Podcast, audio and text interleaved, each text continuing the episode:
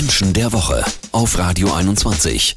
Krieg in Europa, das ist für manche wirklich nur noch eine Frage von Tagen, vor allem zum Beispiel für die US-Regierung. Sie ist sich absolut sicher, Russland will die Ukraine überfallen und ja, all das hängt auch vom Handeln eines Charakters ab, von Wladimir Putin. Ist das alles nur Show und Säbelrasseln oder hat Putin wirklich ernsthaft vor, den nächsten Krieg zu beginnen? Wir fragen nach bei Erkenntniscoach und Sozialpsychologin Mira Mühlenhof. Mira, vorweg, sag mal, wie echt ist Putin eigentlich, wenn er so vor die Kameras tritt? Also wie viel kann man ihm glauben und wie viel eigentlich nicht? Er ist auf jeden Fall ein sehr guter Pokerspieler jemand, der sich wirklich nicht in die Karten schauen lässt. Das heißt jetzt nicht, dass er etwas vorspielt, aber auf jeden Fall äh, sagt er nach außen etwas anderes, was er hintenrum tut. Naja, aber kannst du rauskriegen, wann er echt ist und wann nicht? Ja, das ist zu einem Teil schon möglich, denn wenn man die Persönlichkeitsstruktur eines Menschen kennt, dann hat man auch eine Ahnung, wie so quasi das innere Gerüst ausschaut. Okay. Also so die Leitplanken, in denen man sich bewegen kann. Man weiß, dass dann dazu ein bestimmtes Denkmuster gehört, ein bestimmtes Gefühlsmuster und daraus resultiert dann ein Handlungsmuster.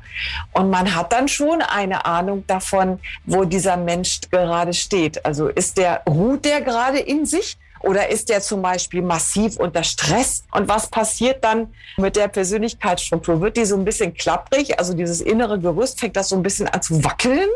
Oder ist er auch äh, safe in sich selbst? Ob Mira Mühlenhof nach ihrer Analyse Putin zutraut, dass er ernsthaft auf Konfrontation geht, das hört ihr gleich. Jeden Samstag ab 9. Menschen der Woche. Äh, Mira, du hast gerade schon gesagt, echt ist das, was wir von Putin sehen und hören, schon meistens. Aber was heißt das eigentlich für die aktuelle Situation? Also glaubst du, ein erneuter Überfall auf die Ukraine ist nur Show oder er macht am Ende ernst? Ich nehme Antwort C und sage, er hat auf jeden Fall einen Plan. Also Menschen, die eine Persönlichkeitsstruktur zeigen wie Putin, die also eine Kombination aus der intrinsischen Motivation Kampf und Wissen ist, mhm. beinhaltet sehr viel Kalkül. Und er wirkt ja auch immer im Auftreten so kalt. Gleichzeitig ist er auch ein sehr emotionaler Mensch, was er allerdings nicht wirklich nach außen zeigt. Dementsprechend ist das ja auch etwas, was uns bei Putin immer ein bisschen vorsichtig werden lässt. Also er sagt vielleicht im ersten Moment nichts und beißt dann aber an anderer Stelle zu. Und äh, das ist etwas, was uns, glaube ich, alle so ein bisschen in dieses Gefühl fallen lässt, oha, wir wissen einfach nicht, ob wir diesen Typen vertrauen können. Der sagt heute das und auf einmal morgen marschiert er dann doch ein und das macht dieses komische Störgefühl. Ob er das nun wirklich tun wird, er wird es auf jeden Fall nicht aus dem Affekt tun. Er wird es nicht tun, weil ihn jemand massiv gereizt hat, sei es die USA oder wer auch immer. Wenn er das tut, dann hat er das von langer Hand geplant. Und dann ist er leider auch von diesem Plan nicht abzubringen. Was wäre aus psychologischer Sicht dem Westen zu raten? Also wie könnte man es schaffen, die Situation und vor allem Putin zu beruhigen? Es macht auf jeden Fall keinen Sinn, ihn noch mehr zu reizen. Es macht auch keinen Sinn, ihn anzugreifen. Letztlich äh, ist ja der kühle Verstand, von dem ich gerade gesprochen habe, äh, quasi das einzige die einzige Ebene, auf der man mit ihm reden kann und ihm wirklich vernünftige Gründe liefern kann, warum das keine gute Idee ist. Mhm. Aber keine, nicht mit einer emotionalen Haltung rein und nicht drohen von, von wegen, wenn du das machst, dann passiert das.